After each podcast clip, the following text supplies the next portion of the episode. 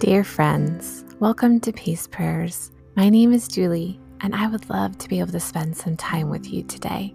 I'll read a scripture from the Bible, and then we'll pray it together over our lives. That way, we can start our day with God's peace. I'm so excited to get started. Thank you for joining me today.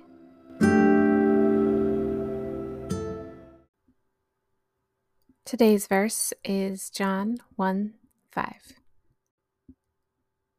The light shines in the darkness, and the darkness has not overcome it. Let's pray together. Jesus, there is darkness in this world. You know that better than anyone. You bore it all by yourself on the cross, and you did it for us. This darkness is evil, and it casts a shade over our souls, darkening our deeds, stealing our joy, and keeping us from finding truth. It is so hard to overcome, and it creeps everywhere, into everyone, slippery and staining. We don't know how to be free from it, or how to hide from it, or run from it. We can't cleanse ourselves of its influence. Jesus, I know you are the light of the world. This is what you proclaimed yourself to be. Your words are true, and they do not return void. So we know that light refers to you. It refers to your kindness and strength, to your words and deeds, to your eternal glory and your human tenure. You are light, and the light is all consuming, ever plentiful, brilliant, and beaming. We see more clearly by it than anything else in this world. There is no better cure and no better helpmate. Your light is truth, and that truth stands as steady as a rock.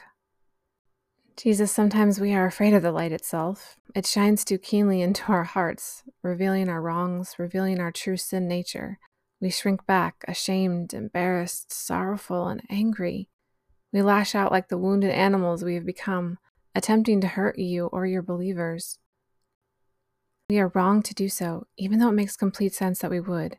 And we would rather fall back into darkness where at least we know what's familiar and where we have some measure of control then let the effervescent illumination purge the darkness from our beings. Jesus, sometimes it is so dark we don't think we can see the light. We think the darkness is too strong for it. We think that we will forever be blind, groping in filth, lost in isolation.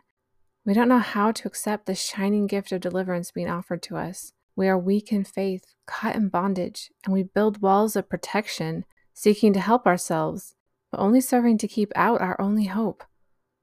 We are truly covered in our sin and the inky black night of its smothering chains, and we have abandoned hope.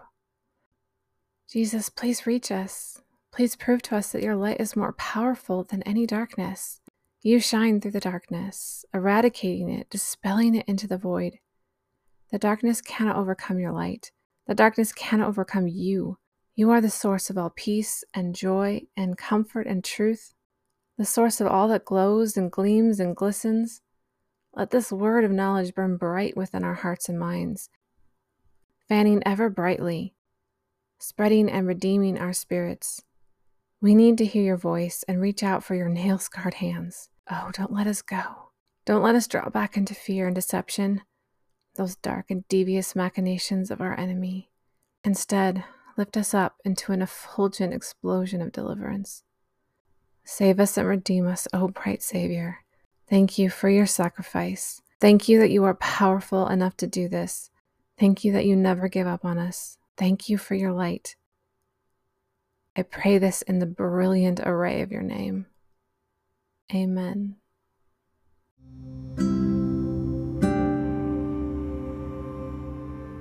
That is it from me today, my friends. Thank you so much for joining me, and I hope you have a peaceful rest of your day. Please subscribe and leave a review for the podcast if you haven't already. That is the best way to invite other people to join us in our prayers, and it helps me more than you can know. If you would like to get to know me better, you can either follow me on Instagram at j.a.sellers or you can join me on my website at www.ja-sellers.com. My website hosts a transcription of each prayer so that you can pray them whenever you like. It's also a great way to see what else I am writing about. I'd love to connect with you. Shalom, and I will see you next week.